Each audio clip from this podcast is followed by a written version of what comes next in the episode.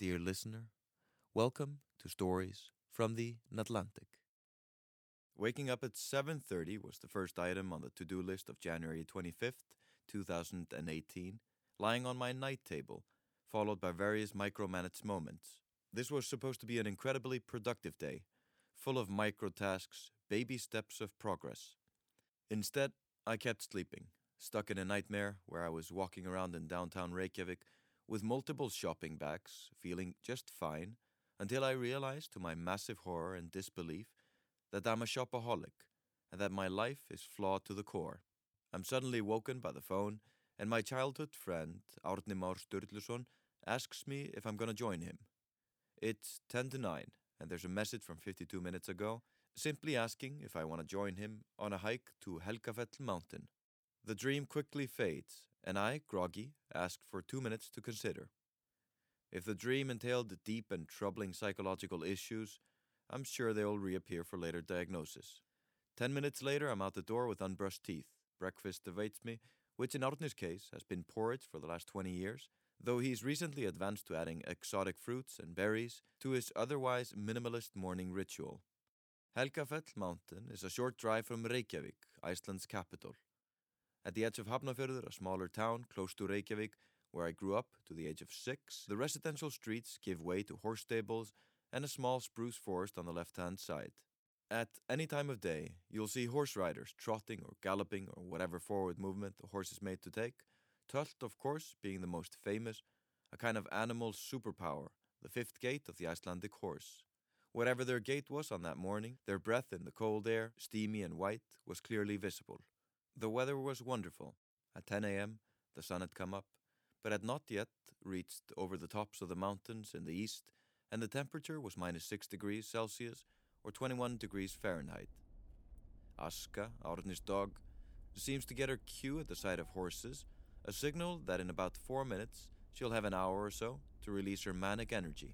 Why dogs seem to whimper in anguish when actually they're excited is beyond me. Hello. The mountain, Helgafell, is and has been a very important place for a lot of people.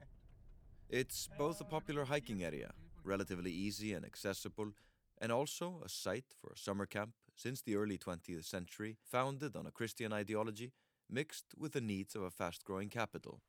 Here at the base of the mountain, surrounded by lava fields, streams, and a forest nearby, youth ran and played, explored and experienced life, far from parental oversight, but under a constant institutional gaze that taught that God watches over all of it.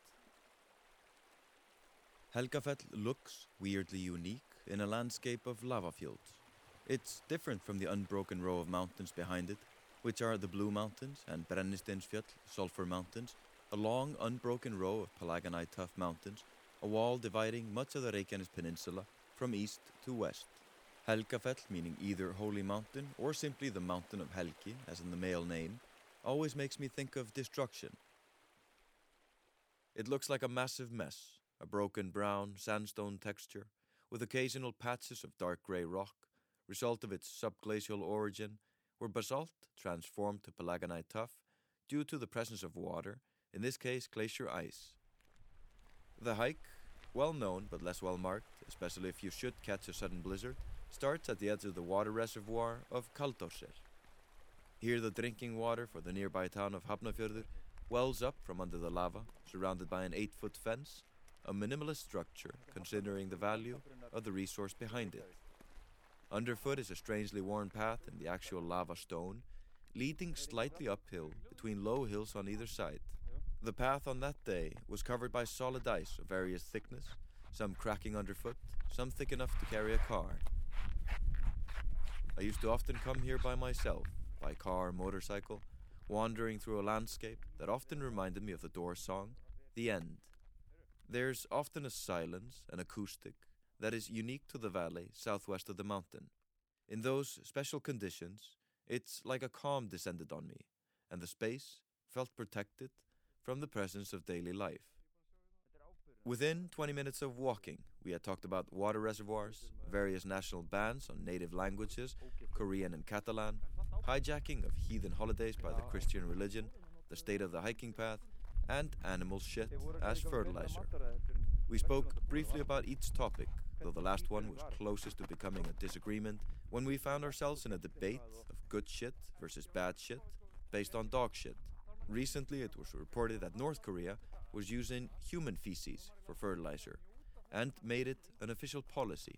The situation in the country, according to aid groups, has become more desperate since South Korea has stopped shipping fertilizer and rice over to its neighbor slash enemy, and therefore human waste has gained a price tag.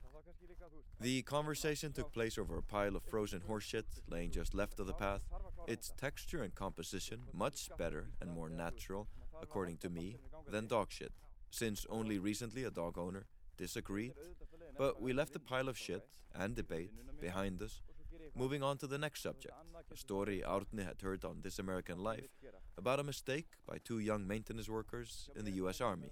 The mistake could have seemed minor, as they only dropped the bolt, except they were working in a nuclear silo on a nuclear missile. The small mistake soon turned huge as it penetrated the rocket, which started leaking gas, at which point the young men made the second mistake of not telling the truth of what had actually happened. Long story short, a row of mistakes led to the underground nuclear rocket silo exploding with a surprising twist, which I'll leave for your own listening pleasure. Around the corner of the mountain, turning to the east, the path rises a few feet, where the lava must have taken a small drop on its way down slope. In front of us was about two to three miles of lava, made up of two to three individual lava fields, until the blue mountains rise steeply from the lava plateau. They are made of palagonite tuff, the result of subglacial eruptions, while fissure eruptions, which often mean miles of earth rip open and lava spilling out, building up hills or mountains, are common further out on the Reykjanes Peninsula. Further to the left, northeast, are three distinct little cone-shaped hills sticking out of the ground at the edge of a hill. Without snow, it's easy to see where the lava flowed from the craters, Þríhnúkagígar, and down the hill towards our present location. What we don't see are the dozens of caves hidden beneath the surface of the lava known as lava tubes. These are created when basaltic lava flows in a channel, just like a river, but the surface crusts over slowly, forming a roof. As the flow of the lava increases and decreases, the roof thickens. Eventually, the eruption ends, and if the lava empties out of the tube, a cave is left behind. Most tubes never empty out, and many of those that do collapse in the first few years, as the rock shrinks with cooling and the ceiling breaks, but still, thousands remain hidden from view. We made an awkward attempt to give a live description of our present location. So this is the east side of... This is the southeast side. Southeast side, anyway, it's kind of the east side. East side of... It's uh, also kind of the south side. Hel- yeah, shut up, please. So the, the east side... of Helgafell. Holy mountain. Anyway, we were on the, the east side, Joe, or southeast side, of Helgafell, and the sun's rays had just reached the top of the mountain, bathing like its brown rock in a sharp golden light, slowly moving down the slope. Three quarters of the way up, there's a thick stone arch with rocks scattered below. It's a very different feel and look from the famous Arches National Park, which me and Árni visited together five years ago, hiking up to the massive, soft-shaped arches of Utah. It's also where we filmed a never-before-released short film, in which I randomly roam through various desolate landscapes of southern Utah, dressed in a red Union suit, which is a one-suit underwear, originating from Utica in New York, patented in eighteen sixty-eight, barefoot and with an actual fighter jet pilot helmet, though the job title of jet pilot has been held by Árni for the last fifteen years as a commercial pilot. Nobody here. Dog Still, running. We have the it was I lines. who played the surrealistic and silent role of a pilot lost, ending in a private swimming pool in Ukiah, Northern California. Aside from the arch in front of us by Helgafell Mountain, the story just told has no relevance to our hike. We gave it a second try to describe our surroundings. Birch? I think this is birch, right? Yeah. It's birch. The, the rock is kind of like rough seas, like vertical rough seas, right? Like wavy. Yeah, it's really wavy, but really windy, like it's really... But it's crazy. Small hollow spaces on the side of the mountain, small birch trees, rubble of rock, brown color, an arch, and a bit of ground-hugging vegetation is pretty much all that meets the eye. To the southeast is a road, which we know very well from our teenage years, traveling near daily to the Blue Mountains for snowboarding. Up to Blaufjörn. I remember these mornings like calling in, like kind of pre-internet days. You had to call, see if it was open. Was it a? Was it a?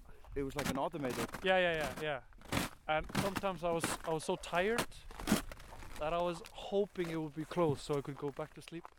And now, seldom used road crossing lava fields is still a trigger of memories for both of us.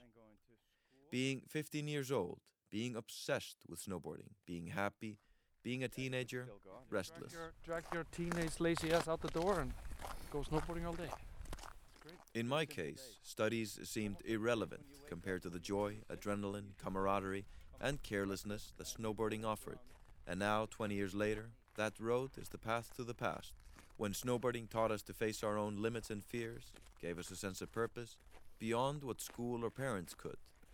Now, in our mid-thirties, I guess it's called, such extreme simplicity seems distant, weighed down by work, money obligations, or just the feeling that we should always be doing something else. However, on that day, walking around Helgafell, we were one step closer to the simplicity of earlier years. On the northeast side of the mountain, we found a clear sheet of ice. The thickness varied, but the stage was set for an impromptu performance. The soloist, playing an ice harp with broken acoustics.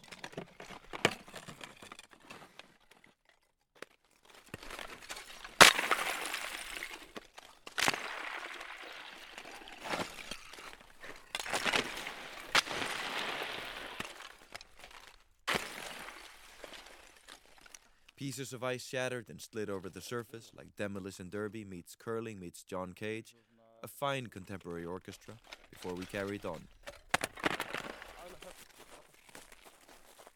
As we walked the last part of our hike, Árni told me of a walk his great-grandfather, Sturla Jónsson, had done in nineteen fifteen. He was unsure of the exact details of the journey, except that it entailed passing the highlands of Iceland on foot with his dog in early spring, which is far from being a safe time to travel. The walk from Bárðardalur in the north, crossing the highlands to reach the south part of the country, became a nationally known feat, here recounted by Árni's brother, Jón Þór Sturluson, who retraced the steps of his great-grandfather on the hundredth year anniversary, as well as the ninetieth, joined by his father, grandfather and brothers. The distance there is uh, roughly two hundred fifty kilometers, uh, a trip that was considered, uh, in the best conditions, a three-day journey by horse. The plan was to uh, do it by by by, by skis. He, uh, the weather in, in the north had been quite cold. It was early early spring. So naturally, this this was considered to be a very bad bad idea. He was um, known for for being uh, a very strong man. He he had been a guide in long journeys, uh, and his father before him. So so he. He was quite experienced as a traveler, but still this was considered to be almost foolhardy. Neighbors of a nearby farm were unable to persuade him to reconsider, so he was joined for the first day and night, spent in a snow house. And his friend then returned the early next morning, and, and uh, Sturla, my, my grandfather, continued. It started out Uh, Uh, quite well. The, the weather was uh, reasonable, a lot of fog though to start with, but, but it, it cleared up and, and started to look better. He could see better, but he could see that there was some shimmering in, in on the horizon, which turned out to be uh, rivers that had cleared from, from the snow. The implications of this meant that the ideal conditions he hoped for were literally cut into pieces by dozens of open-flowing rivers. Crossing them not only slowed him down, but risked his safety by frostbite, hypothermia, and possible drowning were he to fall. At the end of the second day, unharmed, he made camp in a challenging location. Uh, and uh, stayed the next night, or made his second camp, uh, upon a glacier, uh, Hofsjökull. So he continued, and, and, and the same problems persisted, that, that all the rivers that he reached had to be uh, crossed by, by wading them. There was no, no, no snow bridges every, anywhere. Conditions for the skis were also very difficult. They were like uh, So he had to uh, remove his skis and, and, and, and walk in, in, in um, snow slush that, that really did not work with his the kind of skis you had in those days. Finally, he uh, misstepped or, or something and, and broke one of his skis, so he had to completely leave them behind. At one of the river crossings, the journey changed drastically. One of the most dramatic events so in the, on the journey was, was his... Uh, When he came to a, a river called Dalshao, where strong currents, he made the, the the crossing after some difficulties. Had to try on several places and and uh, broke his uh, his staff on, on on the way over, and and uh, his he got separated from, from his dog that was left on the on the north bank. To cut a long story short, the, the the dog was never seen again. So probably he tried to cross the river and and and, and failed. Uh, went down with the stream into the gorge, and and he explains that that after that this was the, after the after he lost the dog, this was the first time he got sort of scared or or thought he didn't sort of feel comfortable with with with the trip.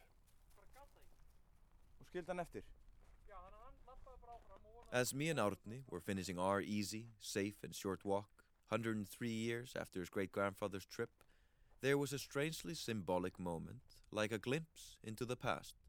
I had stopped to record sounds, but Arni kept walking.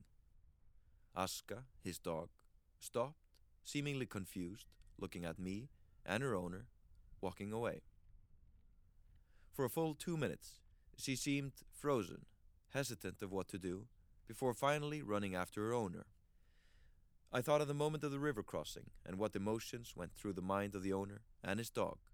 Death was certain for one of them at that moment, and perhaps for both, as more than a hundred kilometers of uncertainty lay ahead. In the end, Sturla had spent over three days traversing two hundred fifty kilometers through Iceland's harsh and unpredictable highlands, reaching the safety of a farm on the south side. He had taken a risk, battled the elements, and overcome challenges that are now considered close to impossible, gaining him some fame in Iceland's long history of wilderness travel, recounted in the book series Hrakningar og Heiðarvegir, or Trouble on Mountain Roads. But the big question remains, why did Sturla Jónsson, a young man in nineteen fifteen, decide to embark on a solo journey that could have easily left him dead? It was known uh, that, that travel by foot in this time of year uh, over the highlands was extremely difficult and dangerous, and, and he still decided to go. Uh, so he probably was considered to be uh, a little bit uh, foolhardy, but uh, it's it seems obvious that a clear uh, factor in the decision was that he had already uh, decided to, to meet his fiancée, and they, they were planning to start their home just that spring, and he was very eager and anxious to, to, to start out as, as soon as possible.